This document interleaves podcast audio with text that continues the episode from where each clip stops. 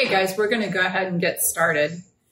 So good afternoon and welcome to Denton North Church. I'm glad that you guys are here, and it's fun getting to see your faces on Zoom this morning. And we started a little bit later today so that if any of you guys wanted to, you could tune in to Garland or to Wiley Church and participate in that and not have to miss out on Denton North as well. So I hope some of you got to take advantage of that. We're going to be continuing on with our sermon series on emotions and the character of God. And this morning, our topic is emotional idolatry. And after I introduce it, I'm going to be interviewing Tabby and April. And both of these women were part of the group that started Focus, our campus ministry here in Denton. April and her husband, Grant, attend the Arlington Church now. And of course, Tabby is here at Denton North with us. And I'm really thankful that they're joining us today, and I'm really excited for you to get to hear from them. I want to encourage you to keep working on memorizing Isaiah chapter 40. I know that when I had surgery, I got really behind on this. And so I'm going to encourage you, it's okay to be behind, but you can get caught up. So keep working on that. The text we're using today is Isaiah chapter 40, verses 18 through 20.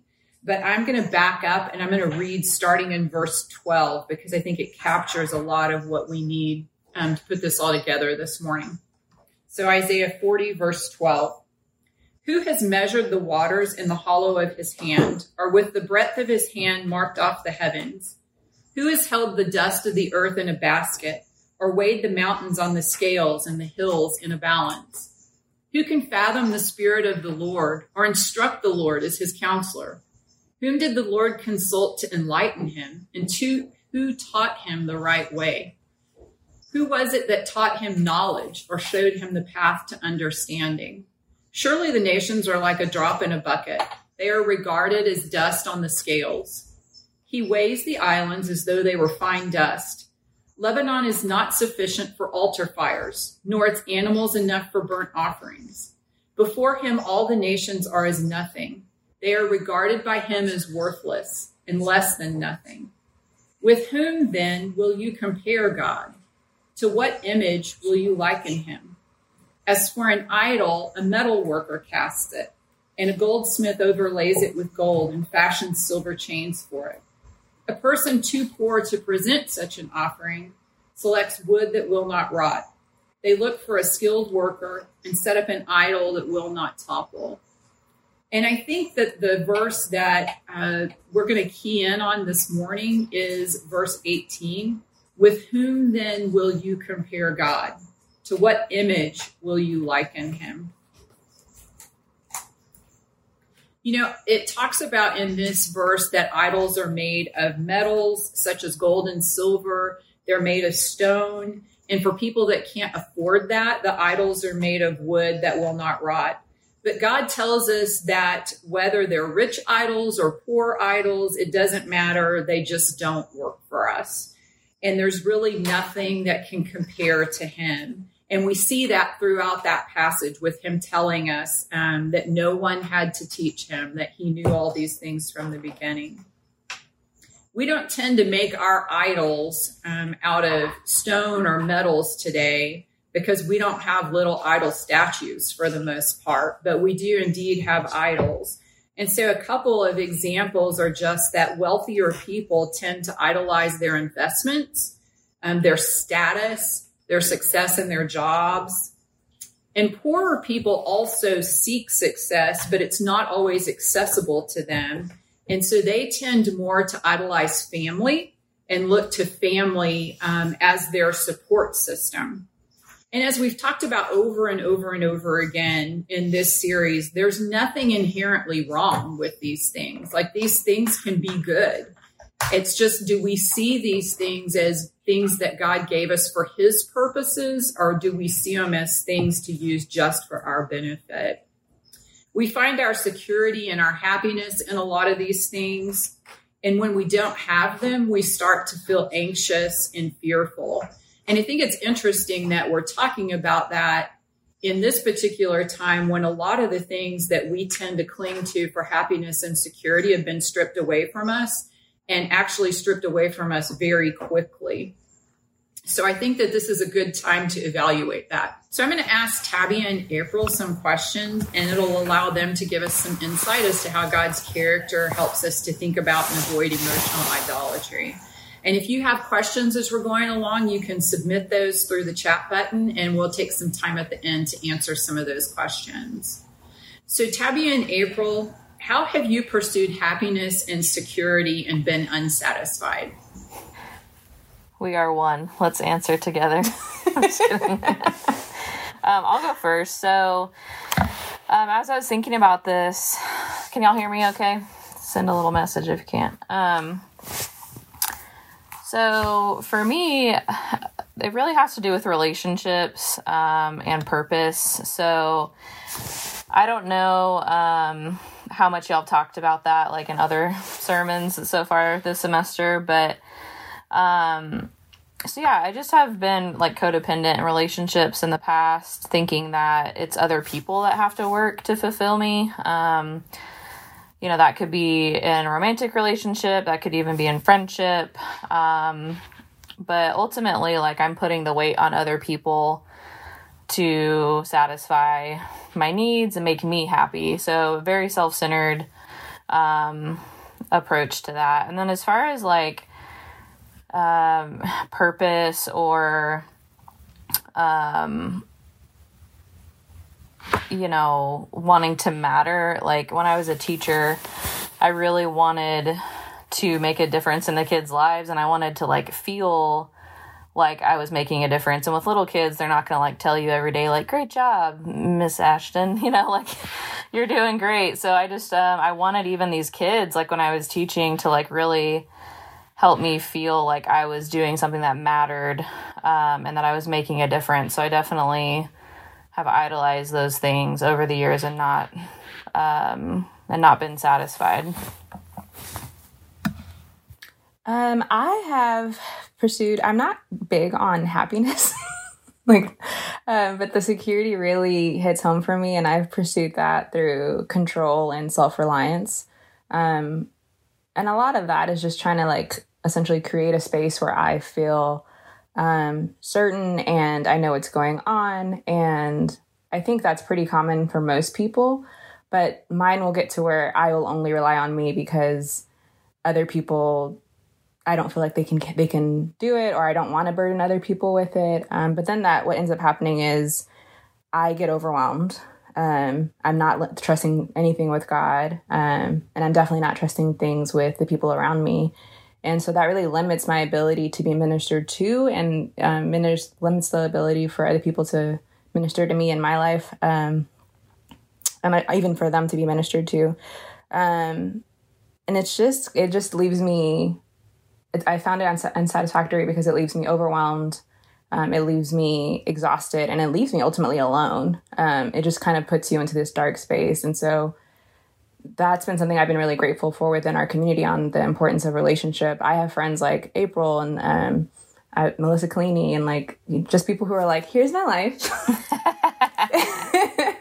And I am not that way, but having those friendships, I've learned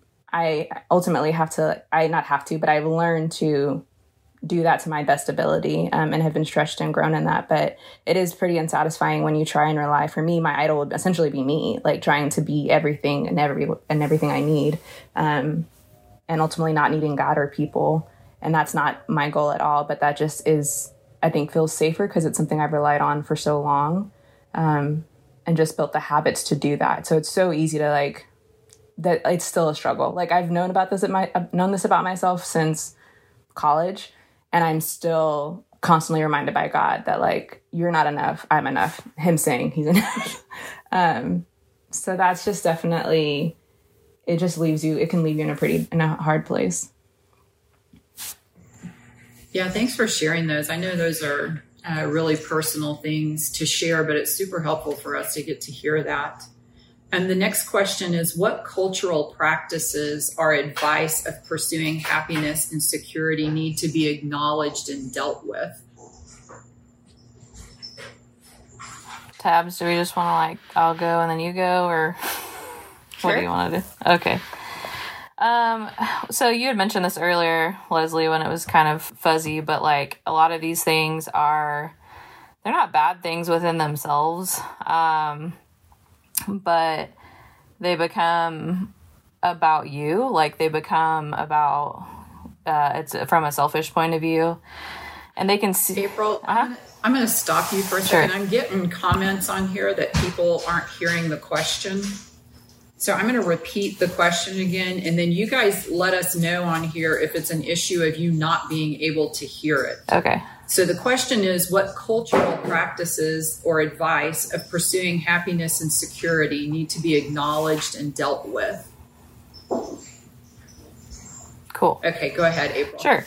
So yeah, I think like when you're a disciple or like you're trying to follow Jesus, like these things are tied so closely to what Jesus calls us to, but whenever it's about you, it becomes selfish and it's not about God. So they can seem like noble things to like serve people or, you know, really be like constantly giving to others or investing in relationships. But when the motive is, I want to feel loved, I want to feel needed, then that's not about God anymore. And that's not about what he's calling us to do.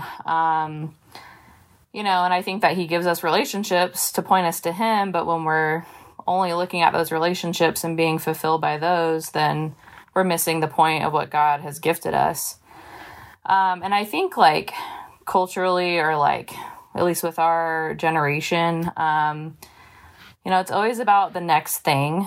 It's always about like, you know, getting a new job or having something exciting, like going on a trip, or like we're looking for these temporary, pretty quick fixes to satisfy us. And I think that's really tempting, especially for our generation.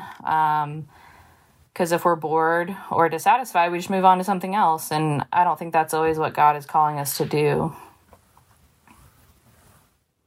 Yeah, I think I had the same point of anything that makes it about you. I think a lot of the times there are a lot of like, if you're on like Instagram or Pinterest or whatever, like wherever they're posting little quotes, it's like, leave the toxic people out. If someone around you is bringing negative energy, which all sounds like good wisdom, but ultimately it's about like whoever's not about you needs to leave your life. And that's, I wouldn't say that that's particularly wise.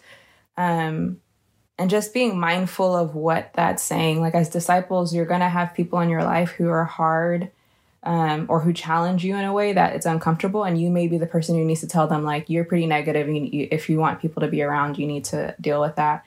Instead of just being like, all toxic people out of my life. I think that's a pretty selfish, can be a pretty selfish view. I am deeply, deeply support boundaries, but I think being mindful of why we choose the things that we choose and why we have the mantras that we have, we need to be mindful of that. And I just feel like a lot of the things that we see out there are pretty selfish in that sense. Another one I had was the idea of like, you deserve to be happy, or that we deserve anything. I think is a dangerous one, and that is a whole nother conversation, but just the idea of like really thinking about what does happy mean? Jesus came to give us life and life more abundantly. And that is very true, but life doesn't mean that you're comfortable the entire time. Life doesn't mean that you never experience hard or painful things. But it means that you get to experience it with God. And that's a really good life if we choose to do that. I think oftentimes we're just hoping that. And I especially feel that, I mean, you think of the prosperity gospel, that whole idea is that eventually you'll get yours, like the struggle will be over. And that is not what Jesus is selling us. That sounds really bad. But Jesus has come to give us a life that is with him, you know, and we buy into this idea of eventually I'll be happy. But if you keep that mindset, it just leaves you really confused, and I think it'll leave you upset with God because you are completely understanding something that's completely different from what he's telling you he's wanting to give you. It just becomes, again, it becomes this thing of like, this is not what I wanted. This is not what I was expecting, instead of what was God wanting for me and for my life. And so it just leaves us all those things. I'm not going to keep repeating myself. I'll stop there. Yeah, and I think that goes back to what Brad talked about last week about scarcity and abundance. And I think it leads into the next question, because I think this next question is really key for what causes things to be an idol and to be something that sucks the life that Jesus has for us from us, and what causes things to be something that he's given us and a gift from him that he really uses to bring life to us. And so that question is, how does pursuing these things as gifts from God rather than as in place of God change their meaning for you? Yeah, I was thinking about that, and I'm like, that just changes everything about how we view this, because like these things aren't bad within themselves, like we've already said. To want to belong or have purpose or feel loved or included or seen or sought after, like all of those things like in themselves aren't bad, but when we see it as a gift from God, it just totally removes you from the equation. So it removes pride, it removes ego, like it's undeserved, it's a gift from God. And that really, I think, points us in like our hearts to really worship him and really see him as those things, loving, and he really wants that for us. And an example I wanted to share about like relationships and how I've looked to like Grant, my husband, to satisfy me or make me happy in an unhealthy way is like within our first like 6 months of being married, probably. I didn't realize how much I bought into this idea, but I didn't feel like we were very close. Like, I'm like, why doesn't he feel like my best friend? Like, why don't we just have this like deep connection or whatever? Like, we're married, like he's my husband, like we should be close. I'm like, why isn't he like Tabby? Or like, why isn't he like these other friends that I have in my life? And when I was getting pretty upset about it and down, and with that comes like weird expectations, like anytime our motives are kind of funky, we start expecting weird things from people. I think the ultimate goal is to be close, like with Grant, and like, yeah, now like 3 years in, I would consider him like, my best friend, but it wasn't going to be this like immediate thing. It's like, I've been best friends with Tabby for like 10 years. So like, why would I expect after a couple of years to have this like really close relationship with Grant just because we had been married for 6 months? And it was putting a lot of pressure on him, and it's not bad to want to be close to your husband, you know what I mean? So it's like, it's this weird thing, but the motive was like, I had bought into like, this will be really easy, this will be really like deep, like we'll get to know each other really easily, but we're different people, and like with time, like a lot of that growth happens. And so that was just one thing, like when I view it as a gift from God, like Grant is a gift from God, and it's not something that I've deserved or I've earned, like to be married to him, even to be close to him. Like when we think we deserve to be close to someone, it makes it about us, and instead of God like providing something that maybe we need. So that was just one like pretty obvious example of a relationship that like I felt like it should be a certain way and fulfill me a certain way, but it wasn't. And if I changed the way I saw it, that really helped our relationship. Yeah, I think how it changes things for me is just kind of realizing that these things are gifts and not entitlements. It's not kind of what April was saying. It's not something that I'm expected to have, but it's a real blessing when I do get them. And I think that just changes my perspective with my relationship with God and what my expectations are of him and the people around me, and gives me, I think, a more realistic perspective. I don't have a specific example for it, but it just, I think it switches the table around, and instead of expecting the things that I would like that aren't necessarily what's best for me, I'm able to take what God has given me truly as a gift. Okay, and the next question is just a little bit different from that one, but how does pursuing happiness and security as a gift from God change how you think about people? Yeah, and I mean, I kind of shared about this on the last one, but I felt like while thinking about this week, it just changes people from being like a utility in your life. Like it makes them human again. And if we're really seeking to like obey and please God and like follow his commands, that's to really love one another. And I'm not loving someone when I'm using them. Like, I'm using them. When you want to be close or you want to feel a certain way in a friendship or a relationship, like, they're not a person. They're just someone that you use. And while I was journaling about this, I just felt like God was telling me, like, that's really gross. Like, that's just gross. And that's not what he calls us to do with his children and with his people, even with my husband. Like, when I think of him as what can I get from him, that is gross. So that's my answer. I'm on the other side of April. I'm total, like, self-reliant. Like I'm going to have to be pushed to share my life. And that's one thing that's that's had to be changed, is that I really have had this view that people are not enough. Like, they can't handle the things that are going on in my life. They don't have the experience. They don't have the perspective, you know, essentially just saying, like, God, you can't work through these people. And so something that's really been a blessing is realizing, like, God works through flawed people, including me. And so seeing him work through me, I'm like, okay, I have no place to say that these other people can't offer anything or can't just simply be there. And just kind of just realizing that flawed people can show up and they can also meet needs you didn't realize you had. And that's the problem with the whole idea of, like, trying to be controlling or self-reliant, is you only allow what you have made room for. And God has, like, so much more. And that's something I really benefited from in being in these relationships and being in these friendships, is that, again, I didn't know I had a talking issue. I didn't know that, like, I wasn't sharing my life. And then I lived with someone who was like, let me tell you all the details.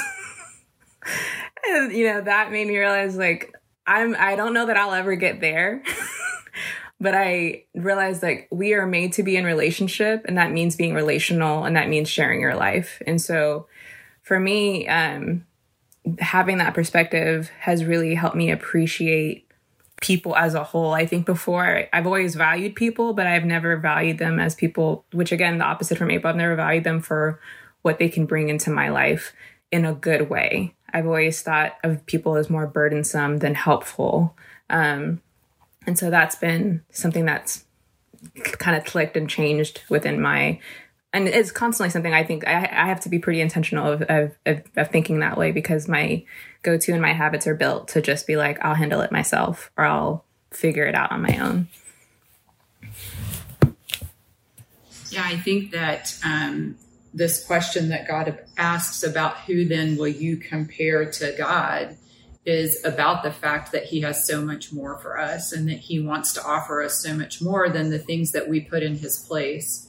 And that if we'll just rearrange those a little bit, like, we're not putting them in place of God, but we're seeing them as gifts from him that he wants to use, then it can really make a huge difference.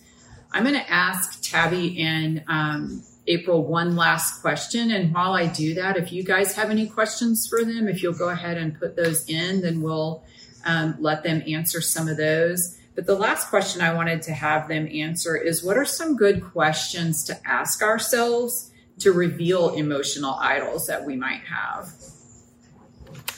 Yeah, this may seem weird, but just, like, what are you continually disappointed by? I feel like that was a question I had to, like, come to terms with, because I was continually disappointed by people, and it was because I was elevating them and expecting too much from them. So that was one I thought of. And then also in regards to, like, career and just, like, life path and, like, where you're at, like, do you daydream or think of an alternate reality, like, often? Like, are you just constantly, like, trying to live this other life in your head? I think that could reveal some idols in your life.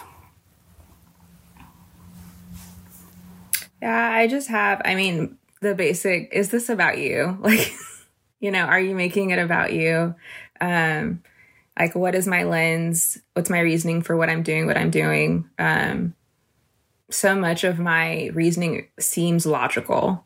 And that's where it's really helpful to talk it out with other people, because in my head, I can make anything seem reasonable, and I I can justify how I feel in that moment and justify staying in those emotions. And so really trying to break down, is this about you? And I think when you're just doing it yourself, it's going to be hard to determine that because, again, we'll self-reason and really convince ourselves that, like, no, I'm just and I'm right. And then, is this defining me? And on that aspect, I know it sounds similar to the other ones, but I was thinking also just of, like, with anxiety, I think I can often say, like, well, I feel like this because I'm anxious, or this is just who I am because I'm an anxious person.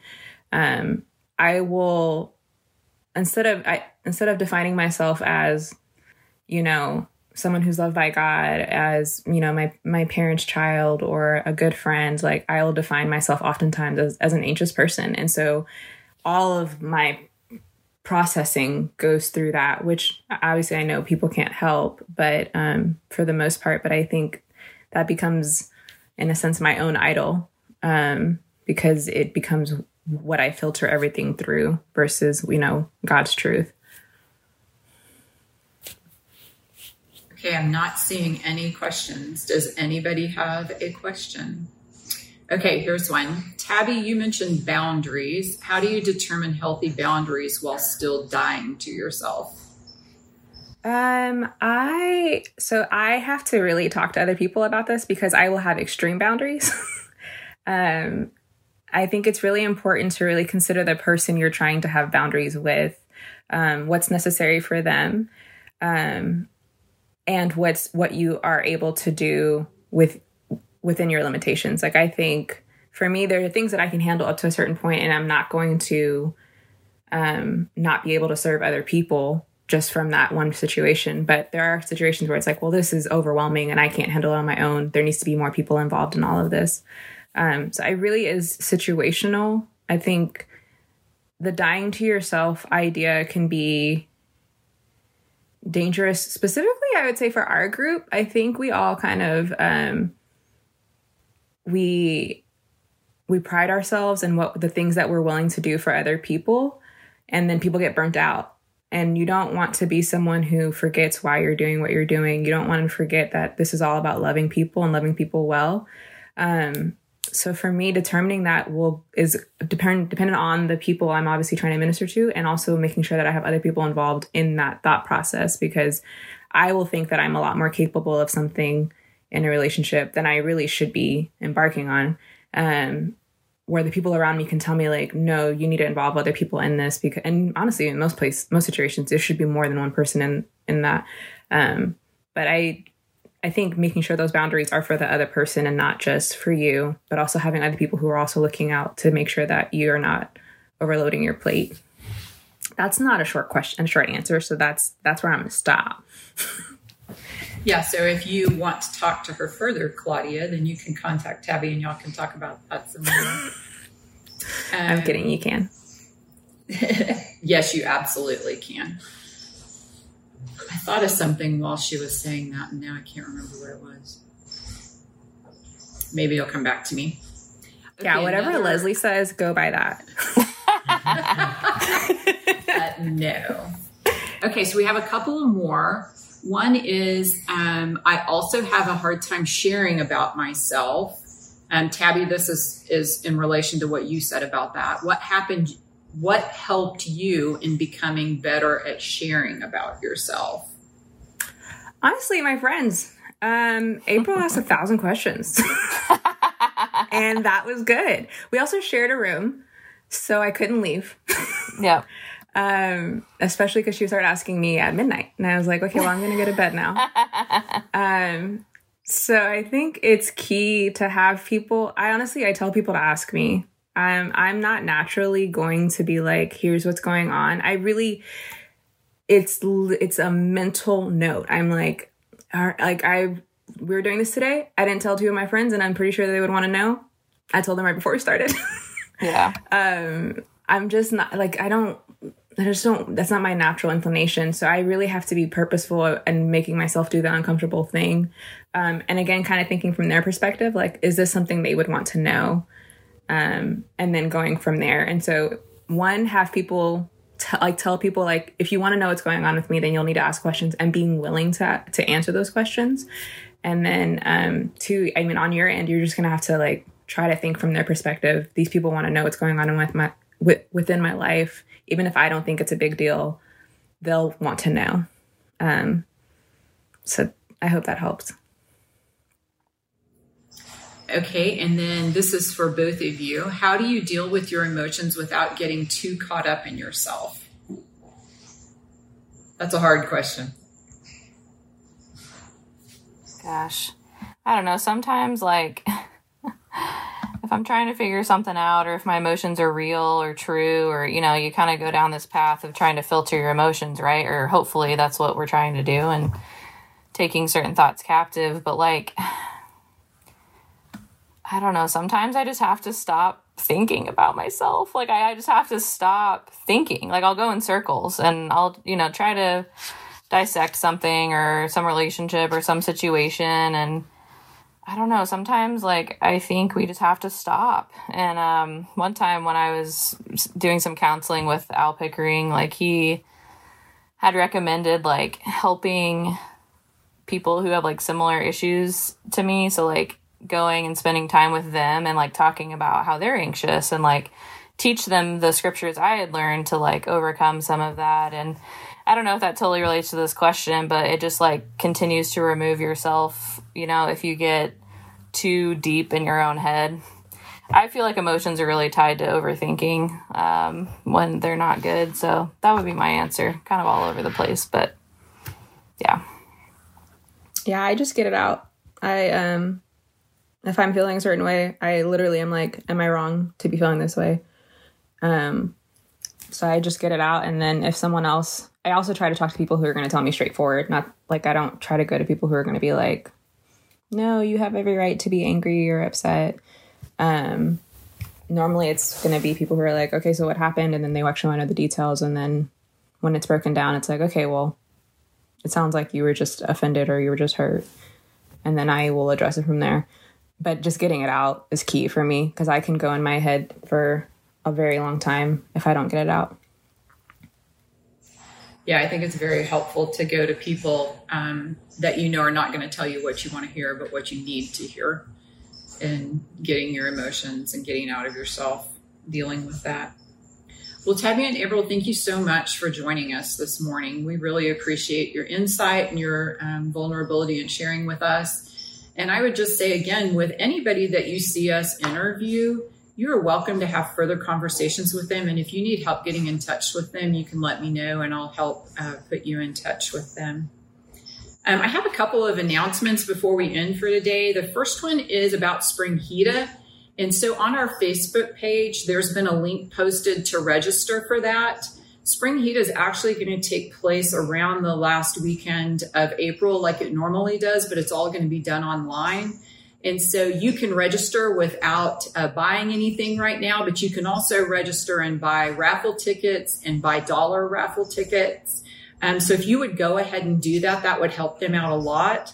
And the second thing is they've put up a survey about the live auction, and they need you guys to take that survey as soon as possible so that they can make some decisions. It's been really difficult to transition that event in particular to an online event, and they've done a great job thinking through it. And so I would encourage you to do those things to help them with that. And then next week, I'm going to be preaching on emotions are here today and gone tomorrow. And it's also Easter next Sunday. And so I, for one, really miss getting to be with you guys in person, but also getting to take communion with you. And so if you want to have grape juice and bread next week, then we'll take communion together, and you can just be ready for that. And I wanted to finish today just by giving you guys an encouragement. I know that some of the things that are going on are pretty scary and unsettling and may produce some fear and anxiety. And so I just wanted to give you a reminder. There's a scripture in Habakkuk chapter 3 that has long been one that has been really foundational for me, which I know is really weird, like whose foundational scripture comes from Habakkuk, but yet it does. And this is what it says. This is Habakkuk 3:17-19. Though the fig tree does not bud and there are no grapes on the vine, though the olive crop fails and the fields produce no food, Though there are no sheep in the pen and no cattle in the stalls, yet I will rejoice in the Lord. I will be joyful in God my Savior. The sovereign Lord is my strength. He makes my feet like the feet of a deer. He enables me to tread on the heights. And I think one of the things that I appreciate so much about this scripture is that it reminds me that faith is not believing that bad things won't happen, but faith is believing that no matter what happens, God is working for my good and that He is in control and that I will be okay. And God is with us and He is our security. He is our happiness. He is our abundance. And He's giving us this community. And we're going to share the resources that God has given us. And so if you're feeling anxious about not having a job right now, about how you're going to pay rent, about having food to eat, whatever the case may be, just know that as a community, we're going to share those resources. And while one of us might not have very many resources, all of us together have way more resources. And so we're going to help each other and we're going to get through this. If you need anything or if you know of anybody who needs something, whether that's financial help, whether it's emotional support, whether it's somebody to pray with them and for them, just whatever it is, please feel free to contact me or Brad or Don or Kurt, our elders, or any of our Chula leaders or our small group leaders. Any of those people can help you with those things, and we would be happy to talk with you about that. So I just wanted to encourage you in that way today. And let's just end with a prayer. God, I just thank you so much for being a God that is so much better than anything we can manufacture on our own. And I thank you for being a God that cares about what's going on in our world and in our lives, and for being a God that's able to do something about it. And so I just lift up people that are struggling with illness, people that are out of work, people that are wondering and fearful about what's going to happen next. And I pray, Lord, that you would give us your peace, that you would remind us that you're working for our good and that you're still in control, even if we don't understand what's going on. And I pray that we'll be diligent about looking out for each other, about telling each other the truth and reminding each other of the hope that we have in you. We love you and we thank you for being our God. In Jesus' name, amen. Hope you guys have a great day. Thanks for joining us this morning. There are two last kind of comment questions on the chat. Oh, sorry. I just said like housekeeping things. One's about Pizza Theo and one's about church next week. Okay. One of the questions is what time is church next week? And we will let you know about that. So watch for an email about that because I'm not totally sure yet. And what was the other one? Pizza Theology. And also Pizza Theology is today. Is it at 4 or 4:30? Does anybody know? 4:30. Okay. And so if any of you guys want to join in on that, you can do that. Did that answer all of them? Okay, good. All right. See you guys later.